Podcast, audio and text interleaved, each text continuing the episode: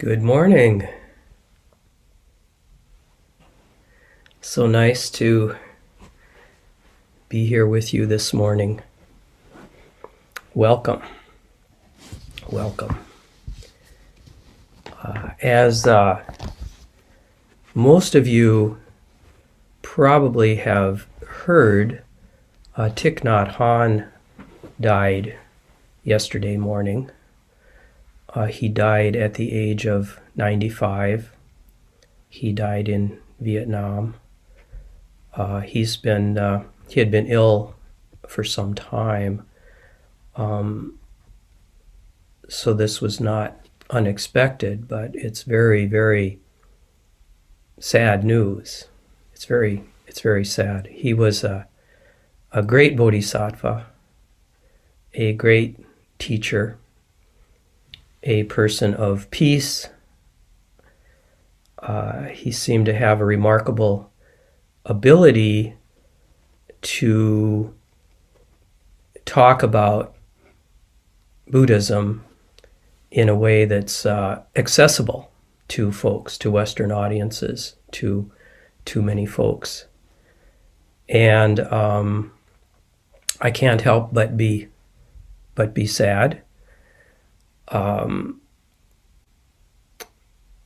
but at the same time, you know, I've been watching what and reading, listening to things that people have have said about his passing, and you know, he had a particular attitude toward life and death, and I think he would want us to uh, see this time as a time when we can think more about life and death, when we can kind of get in touch.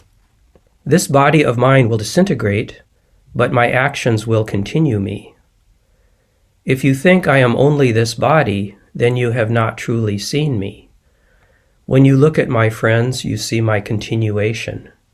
When you see someone walking with mindfulness and compassion, you know he is my continuation. I don't see why we have to say, I will die, because I can already see myself in you, in other people, and in future generations. Even when the cloud is not there, it continues as snow or rain. It is impossible for the cloud to die. It can become rain or ice, but it cannot become nothing. The cloud does not need to have a soul in order to continue. There's no beginning and no end. I will never die. There will be a dissolution of this body, but that does not mean my death. I will continue always. So it's it's with great gratitude and even and even some joy, I can say, uh, that that we note uh, Thay's uh, life and death and his passing and his continuation. So. Um, let's just take a minute here to uh, sit uh, silently uh, to honor him.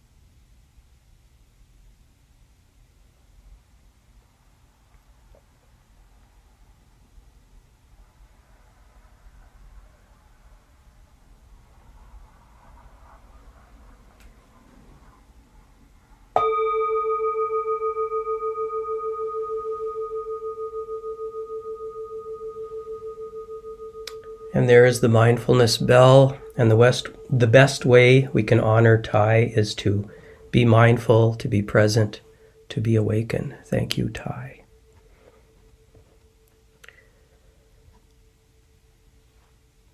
So today, uh, the title of my talk is When There Is No Patience for Patience. And patience has been on my mind a lot lately uh, because I've had a little less of it than usual. I think I'm a pretty patient person, but uh, these are challenging times. And this has to do with our current situation. It has to do with uh, COVID, has to do with the temporary closure of our center, the reason that we're only on uh, on Zoom today. And it's great to be with you all on on Zoom. It would be nice to be in the Zendo, but it's just it's just wonderful to see everyone here. And you know, I don't want to talk about COVID all of the time. Uh, it might be more pleasant not to talk about it, uh, but it's been on my mind a lot. And it feels like we're at this kind of crucial point because we're very hopeful for a change in the situation, but we're not quite there yet. And it's a tough point to be at. You're almost there, but not quite, and you so want to be there. So, patience. It's a challenge. And actually, I've been a little, uh, you could almost say, obsessive about it. And this grew out of the need to be well, well informed to try to make this decision about whether to close the center.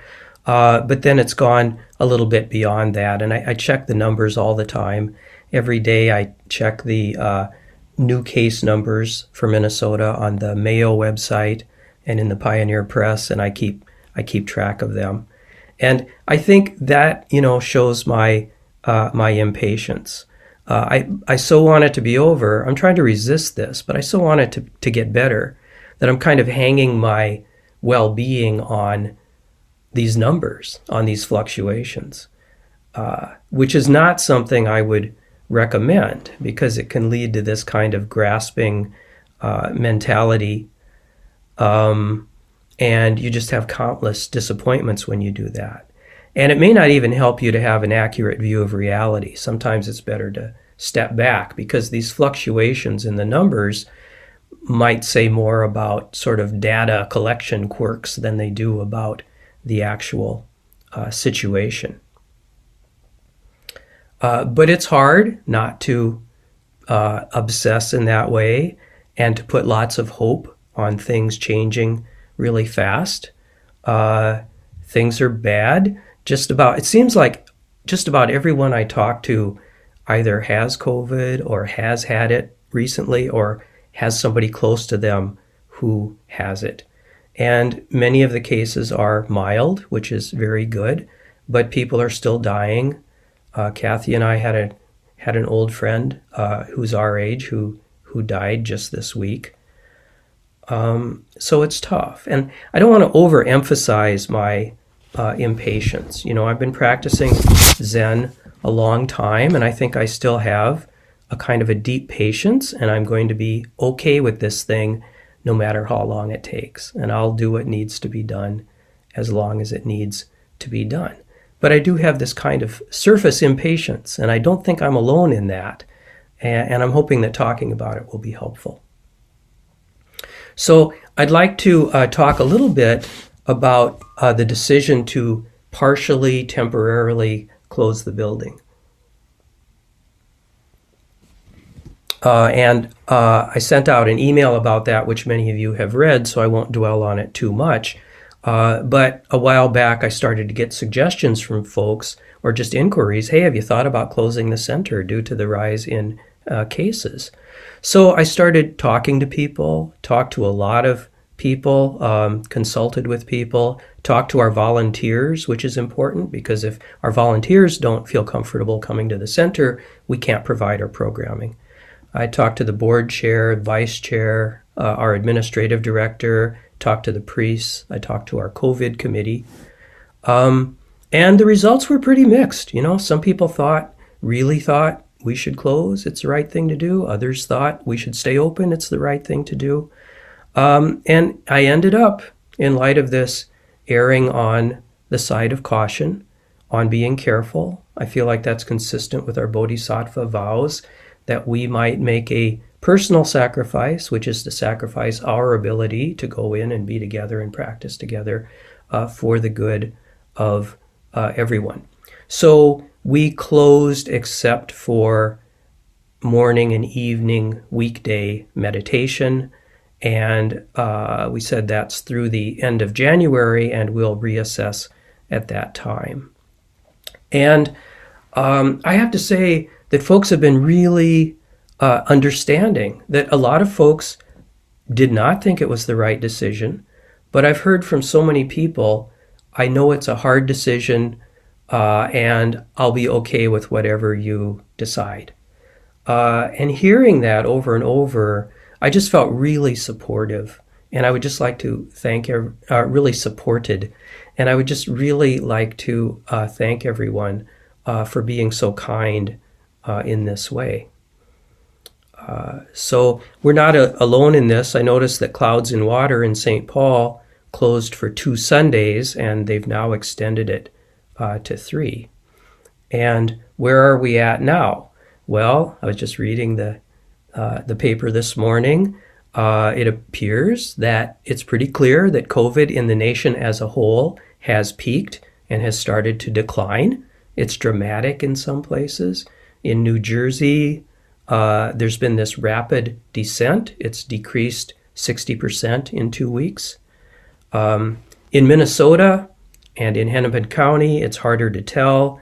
The numbers are, are kind of mixed, but it looks like we're approaching the peak or we're at the peak. And most people think a kind of rapid descent in cases is likely. So we're hoping that's really soon, and we will reopen as soon as we possibly can. I don't think you reopen when you're right at the peak, but when you get into that that descent, uh, then you can do that. And I'm really, really hoping for the best case scenario. And uh, but I can't say to myself or anyone else, I promise things are going to get better soon. Uh, no one knows for sure. That rapid descent is not guaranteed and we don't know what will happen after that. There's this really hopeful scenario that uh, COVID will uh, evolve into something that's less lethal that we can live with, but there's no guarantee that will happen. There could be another variant. And I don't like to say that, but I think we have to face the reality of that. So we cannot give up on patience yet. We, uh, we need patience. So I'm going to talk about patience uh, from two perspectives. And the first one is how do we work to end our impatience? How do we turn our impatience into patience? And for those of you who are familiar with the distinction between Theravadan and Mahayana Buddhism, uh, this is an approximation of the Theravadan view, the original view taught by the Buddha, uh, which is the view that suffering can be transformed into non suffering, that samsara, this endless round of suffering, can be transformed into nirvana. And the second perspective I'm going to talk about is how do we eliminate the distinction between patience and impatience? How do we get a, re- a rest from judging all the time? This is good, this is bad. How do we um, accept what is without kind of compulsively trying to change it all the time and hanging our well being on whether it's changing for the good or not? So, how can we rest in the reality of constant change? And this is an approximation of the Mahayana view uh, the Zen view, which was developed sometime after the Buddha lived. And it says that samsara, nirvana are the same. Then I'll talk a little bit at the end about how both approaches are helpful, because it may seem uh, that I'm putting the Theravadan view down, and I am not. It has its place. So, the first of these views, uh, we can change uh, we can work on our patience. We can eliminate some of our patience. We can fix ourselves. Now, patience is one of the six paramitas or perfections. Sanskrit, in Sanskrit, it is kshanti, kshanti, which literally means patience. And uh, there are three kinds of patience patience in bearing injury and aggression from other beings, patience in bearing adversity, and patience in following the difficult points of Buddhist doctrine. This is the middle one uh, patience in bearing adversity. And the way this is set forth in the literature is that it's patience in bearing adversity without being drawn away from the spiritual path, without giving up. So we can put this in the context of the Four Noble Truths, which are about converting suffering to non suffering. The first noble truth is that there is suffering or dukkha, it exists. Kshanti, patience, is definitely, when there is a lack of it, a form of suffering. It's like I'm cooped up, I'm unhappy, I'm stuck in my house. Uh, I would so like to get out more, see my friends, go to Zen Center. I would so like to go out to eat, but I'm not doing that right now. Uh, and sometimes I just feel it's so hard, I feel like giving up. I may feel like I'm being drawn away from the spiritual path. I mean, it's been two years now. This is hard. The second noble truth, of course, is that suffering is caused by desire. Because we desire for things to be different, we're impatient with how things are. Now, this one may be a bit of a hard sell in this context. Uh, if it appears that I'm saying that our impatience is the result of our own desires, does that mean our impatience is our fault? Well, that can't be right. This happened to us, we didn't cause it. But the Buddha's message is not a harsh message. He would not say that our suffering, that this particular suffering is our fault. He would say lovingly that we increase our suffering when we long to change things that can't be changed. When our desire is so strong that we can't accept the truth of the situation, we suffer. When we deny that COVID exists, and many people basically do that. And um, all of us maybe can be tempted to do that, to just say, I've had it. I'm just going to start acting like things are normal and let the chips fall where they may. But if our desire for things to be different causes us to deny reality or be paralyzed by reality so that we just shut down, our desire has added to the suffering. The third noble truth is that we can end suffering by ending desire.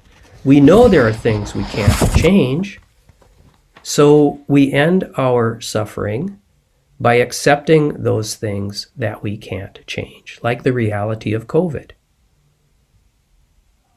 Now, I'm not talking here about things that can be changed. If we can change things, yes, we do that. But with respect to things we can't change, we can work on our patience. We can gather strength. We can be a good example to others. We wear a mask, take precautions. We can find the wisdom and the peace of mind to sort out the things that we can change and the things that we can't change.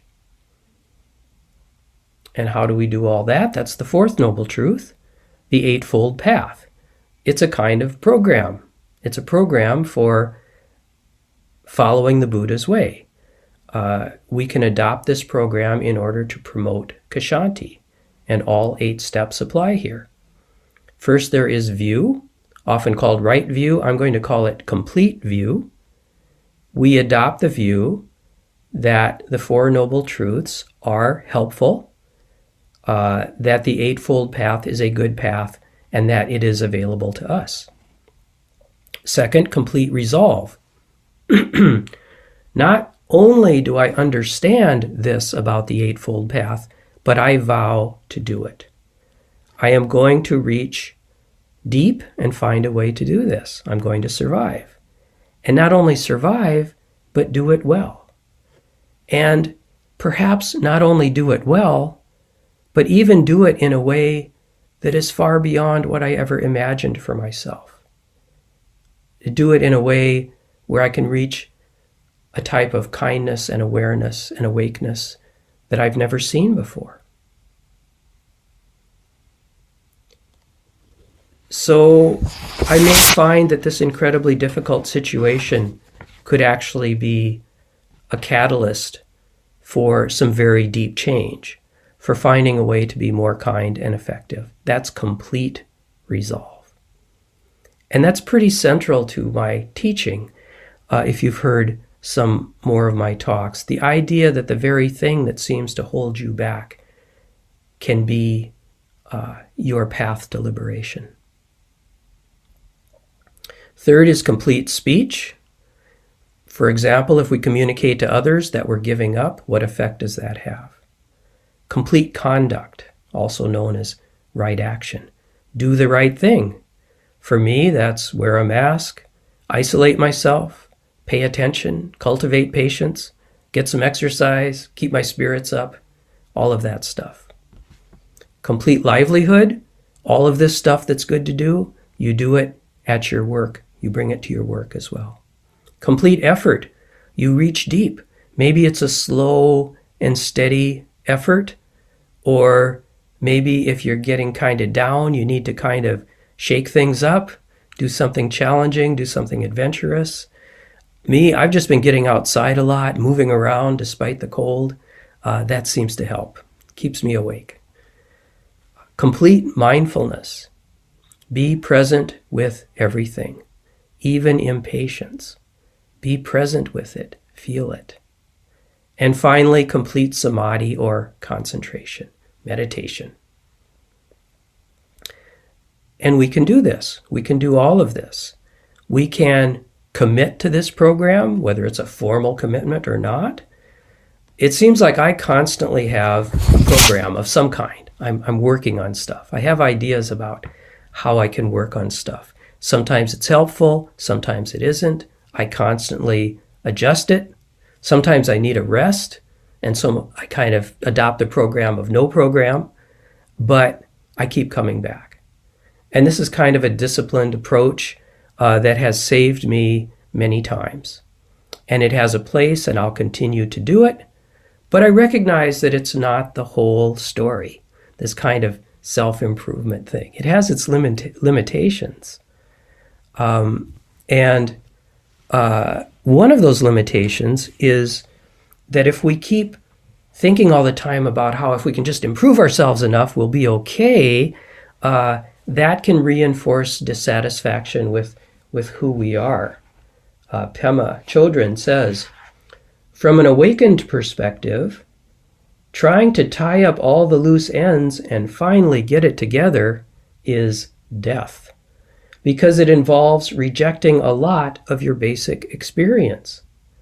There is something aggressive about that approach to life, trying to flatten out all the rough spots and imperfections into a nice, smooth ride.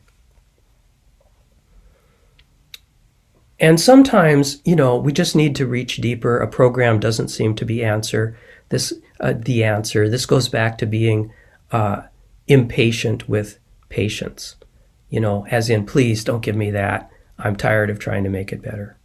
So, what is the Zen view, the view that is not about fixing things? I mean, you still end up fixing things. We'll talk about that later. But the Zen view isn't that samsara needs to be transformed. It's that right here in samsara is nirvana. There is no difference between the two. And Mahayana Buddhism and Zen uh, emphasizes emptiness, uh, which is also interconnectedness. Emptiness, the idea that nothing has an independent existence. Um, and that is the same as interconnectedness. Everything does exist in a way that depends on everything else. And this is something that Thich Nhat Hanh uh, taught so well. He called his group of monks and nuns the order of interbeing, and he's all about how things inter are. Because everything is connected, no one thing can have any beginning or end. Even when the cloud is not there, it continues as snow or rain. It is impossible for the cloud to die. It can become rain or ice, but it cannot become nothing. The cloud does not need to have a soul in order to continue. There's no beginning and no end. I will never die. There will be a dissolution of this body, but that does not mean my death. I will continue always. Because everything is connected, nothing has a beginning, nothing has an end, nothing is set apart from anything else, not even the Buddha's teaching.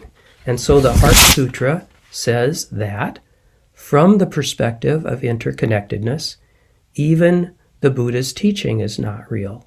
No eye, ear, nose, tongue, body, mind. No suffering, no cause of suffering, no cease from suffering, no path to lead out of suffering. That's a statement that the Four Noble Truths don't really exist. Not that they aren't true, but that any distinction, any plan has its limitations. The Zen approach, rather than saying, I'm impatient and I need to become patient, I need to transform myself, is more like this I have impatience now. That's just how it is. That's part of the human condition, and I accept it. I inhabit it. I explore it. And I do that by feeling it in my body. Rather than getting trapped in my mind, I look for what does this impatience do to me physically? And I approach that feeling and I let that feeling be without trying to change it. And I don't do violence to myself by condemning myself. It's okay. I'm impatient Ted. I'm impatient Buddha. We're all impatient Buddhas. That's pretty radical. You know, that doesn't say we're non Buddhas trying to become Buddhas. It says we're Buddhas now, even in our imperfection. So that's an acceptance of what is. And we don't like to do that because we're afraid we'll get stuck in being our, our clumsy selves if we accept our clumsy selves. We'll get stuck in this loop of impatience forever if we accept that we're impatient. But actually, the very opposite is true. And the wonderful surprise is that if we fully accept and feel and embody the patience, the impatience, I mean, it will transfer on its own. It's been accepted, it's been expressed, it has fully become itself, and then it disappears. We move on, and there's no trace it ceases to exist. If we refuse to accept it, that's what gives it continued life. So we can make that leap into fully accepting who we are in our imperfection. That doesn't mean we'll get stuck there. No, it's the opposite. You accept it, and it goes away, and you move on to the next thing. And eventually, it'll come back. But when it does, you don't attach to it, you don't get hung up on it, and you let it be, and it goes away again. And so you're just being here for the coming and going. And this may happen in slow cycles, or it may happen in faster cycles, or it may kind of all happen simultaneously, so that patience and impatience are both here. They're both accepted at the same time. Both are always being born and always dying. And this is just vivid life of fully accepting everything that comes along and letting it be, inhabiting this space without looking to the need to change it all. So things are. Things just are. Zen embraces the now. No program, no past, no future. And this is the deep place of practice. It's not a place, really. It's more like the absence of place. It's a process, but I'm still going to use this phrase, uh, deep place. It's a deep place where we don't have to worry about being patient. We don't have to worry about the pain of seeming to have a separate existence, which is a pain I haven't talked about yet this morning, but it's real nonetheless. Why are we separate?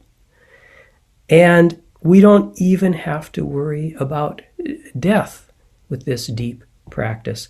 It's impossible for a cloud to die.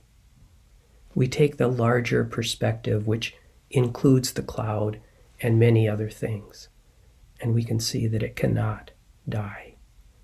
We merely need to see that we are the cloud. And we do that by always being here. Patient Buddha, impatient Buddha. Middle of the road Buddha, giving the talk Buddha, listening to the talk Buddha. So I recommend deep practice for difficult times. I recommend it for all times, actually. If you've been doing this for a long time, you know, when things happen externally in the world, we get pretty stressed. This is an opportunity to go deeper, an opportunity to learn new things, an opportunity to try new approaches. And if you're newer and not even sure what this deep practice is, don't worry about that. Just take the next step. Just take the next step on the path. Each step you take is the whole path.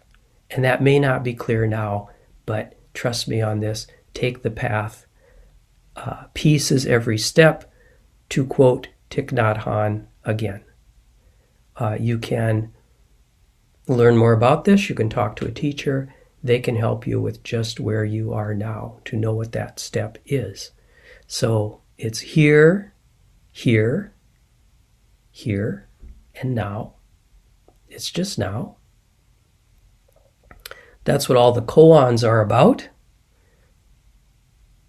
They shake us out of our ideas that it's somewhere else. It's not somewhere else, it's here. What is Buddha? Three pounds of flax. I'm asking my teacher, what is Buddha? Because I want to know, I want an idea of what Buddha is. I have this idea of something that could be described to me. And the teacher says, no, this, this thing I happen to be holding, three pounds of flax, or this thing over there. That's what it is. It's just this. So there's this view that we can fix ourselves, the view that we can eliminate that distinction between fixing ourselves and not fixing ourselves. But that's only two thirds of the story. And I'm going to talk about the last third of the story um, in uh, a little bit, uh, not, not in as lengthy a way, but I don't want there to be misunderstanding. So the first third is there are things, things of this world. There are problems, COVID, impatience. The second thing is there are no things, no separate things anyway. Things exist only in relation to each other. No problems, no COVID, no death. And the third third of this is yet there are things although things don't exist independently, they do exist in relation to one another. The world is here, and we can do our best to take care of it with our patience. And the Eightfold Path is great. And the Theravadan and the Mahayana paths lead us to the same place, which is here, which is taking care of this, which is being this Buddha right here. And if you recognize these three things as coming from the first few paragraphs of Dogen's Genjo Koan, you're doing pretty well. And uh, I, uh, I can make that judgment because there are things after all. So maybe the easiest way to talk about the third third is to say that uh, these three things uh, reflect the stages of Zen practice. Uh, first, we get stuck when we're new to practice. We get stuck on form, on the separateness of things, on our need for things to be different. We can't see interconnections. Then, with practice, we do begin to see those interconnections. Things kind of disappear. wow, it's all interrelated. Then, finally, with more practice, we see, oh my goodness, the world is still here and it's bright and vivid and beautiful, and we can take care of it. And we can be especially present because we don't need to make that distinction between what's real and not real. So we've got it all present at the same time. In our practice, we have form, we have emptiness. You just can't use words for it, or we don't have them. We can't have them both at once. But whatever it is, the distinction is not there. So, okay, so that's about it. I've taken you through a lot here, uh, starting with a specific problem and then going to this kind of comprehensive view of the whole thing. If you only get a small part of it, that's okay. Uh, it can it can take time, and uh, remember that teachers are here to help you. The sangha is here to help you, and I hope we'll be back together very soon. Meantime, we can have this very lively practice uh, over over Zoom, but um, uh, regardless of how we're doing it. Uh, we all have open to us the possibility of approaching this practice in a really uh, deep way and finding strength there. And that's what I have to say. And I would welcome uh, comments if anyone would like to uh, unmute themselves and jump in with a con- with a comment. Hi, Ted. Uh, uh, Hi. Thank you. This is this is Benton. Hi, Benton. I see you. Yes. Uh, thank you for that nice uh, dedication to Thich Nhat Hanh. Can we get that separate on YouTube from the rest of the talk? Because that might be nice to share with the world. Um, well, possibly we could. Uh, we could talk to some uh, folks who uh, understand the technical stuff and, uh, and uh, see about that. Thanks for the suggestion. That, just, that, that was really, really touching. Mm. Okay. I'm making a note about looking into that. Thank you, Benton. Good morning. Thank My you, name Ted, is for your talk. Uh, okay, I think I hear two people. Julie first, and then the other person, please. Hi, thank you so much for this talk, Ted. Um, it's kind of like the um, ambulance came to the house right at the right time um, because I feel like everything is kind of hitting this week. So mm-hmm. um, uh, uh, it um, it was like uh, putting the oxygen mask on just to listen to this and to get some space to it, a little bit of perspective, and um, uh, um, and and most of all, to to have patience with myself, so that I can have patience with um, the people close to me and living with me.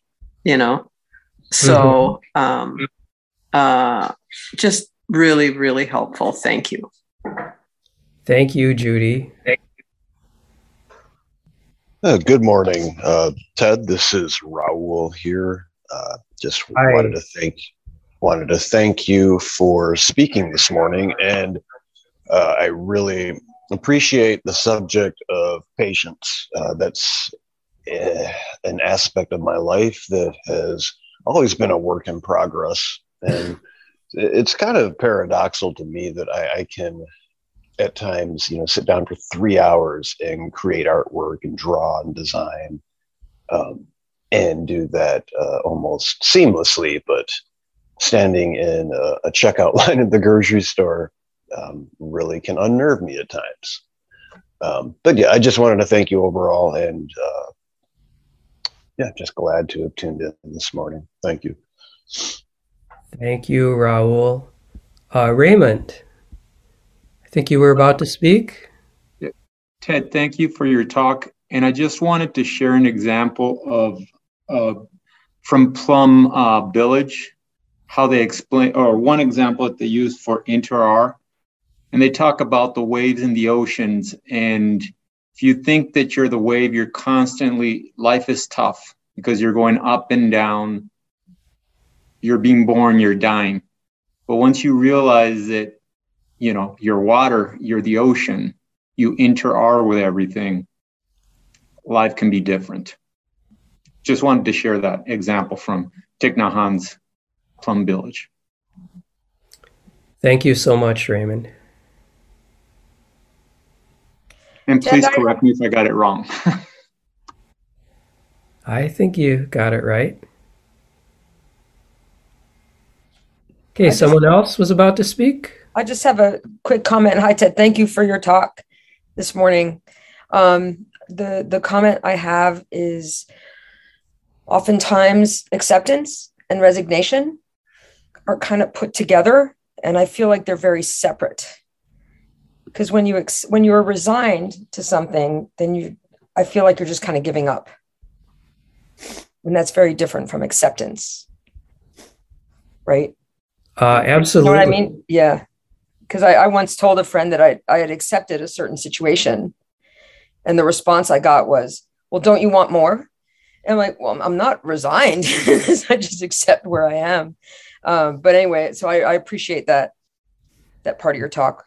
Right. Thank you for saying that. Yeah, acceptance doesn't mean uh, um, I, I, I, I accept injustice or something like that. Not at all. I mean, I accept the reality that it exists, but I don't accept it in the sense that I'm going to give up and not do anything about it.